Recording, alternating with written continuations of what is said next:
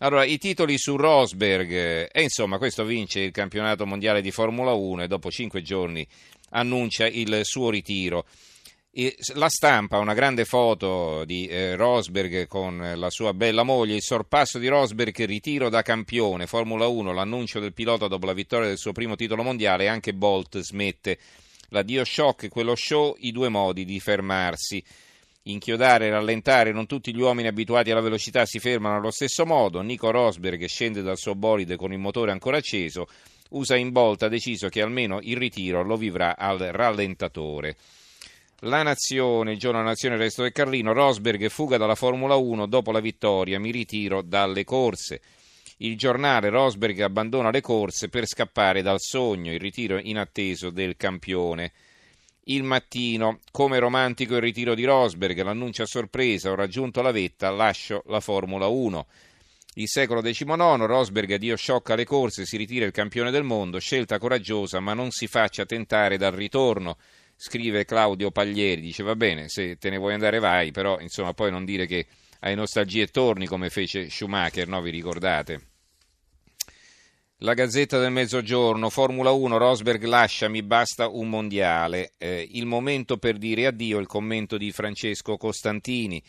Il colpo di genio fu quello di Flavia Pennetta sul campo centrale di Flushing Meadows, un attimo dopo aver vinto il derby di Puglia con Roberta Vince ed aver intascato il primo Open della carriera, quello degli Stati Uniti. Grazie a tutti, è stato bellissimo, ma finisce qui.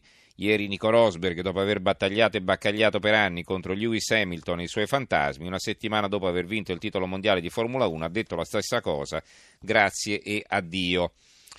Il Gazzettino eh, di Venezia, il gran rifiuto di Nico Rosberg, ho vinto il mondiale e lascio, eh, e poi eh, la Sicilia, Rosberg lascia la Formula 1 al top, il mio sogno si è avverato.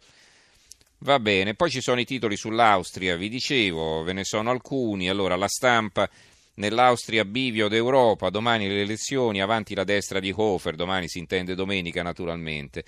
L'avvenire presidenziali per l'Austria e allarme populismo nell'Unione Europea, il fatto quotidiano domani l'Austria eh, rivota favorito Hofer che potrebbe divenire il primo presidente ultranazionalista europeo, saranno decisive le schede postali.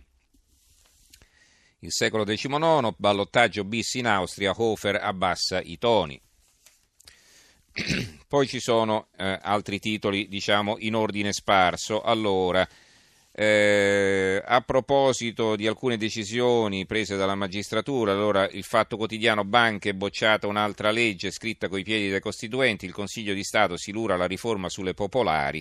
Dopo la stroncatura delle norme della Madia, ecco il bis, sospese quelle volute dal governo che ricattavano i risparmiatori, ricorso alla consulta, a rischio gli istituti di Bari e Sondrio. La verità, anche il Consiglio di Stato boccia la Madia nella riforma della pubblica amministrazione, rilevata assoluta carenza di consultazione e confronto. I giudici si sono espressi in ottobre, però la notizia è stata tenuta nascosta. Eh, il Sole 24 Ore apre così, banche popolari, chiedo scusa, stop dal Consiglio di Stato, Sotto esame il recesso per Tesoro e Banca Italia, la riforma non si ferma. Sulla tragedia di Messina, eh, tragedia sulla nave, sei indagati, avvisi di garanzia della Procura per omicidio colposo plurime e lesioni gravi, eseguite le autopsie sulle vittime, nuovo sovra- sopralluogo a bordo della Sansovino, è il titolo di apertura della Gazzetta del Sud, edizione di Messina. Ehm, Sull'interrogatorio degli amanti diabolici, la provincia di Como, il medico respinge le accuse, non uccido, curo chi, chi soffre, l'infermiera che lo ha denunciato mi rifiutai di usare il suo protocollo. Lui si giustifica, lei sta zitta, Saronno, primo interrogatorio in carcere a Busto, il medico lo facevo per aiutarli all'apertura della prealpina. Poi ci sono due titoli, eh, due titoli sul terremoto, anzi no, due titoli eh, sul Natale, il Corriere di Siena.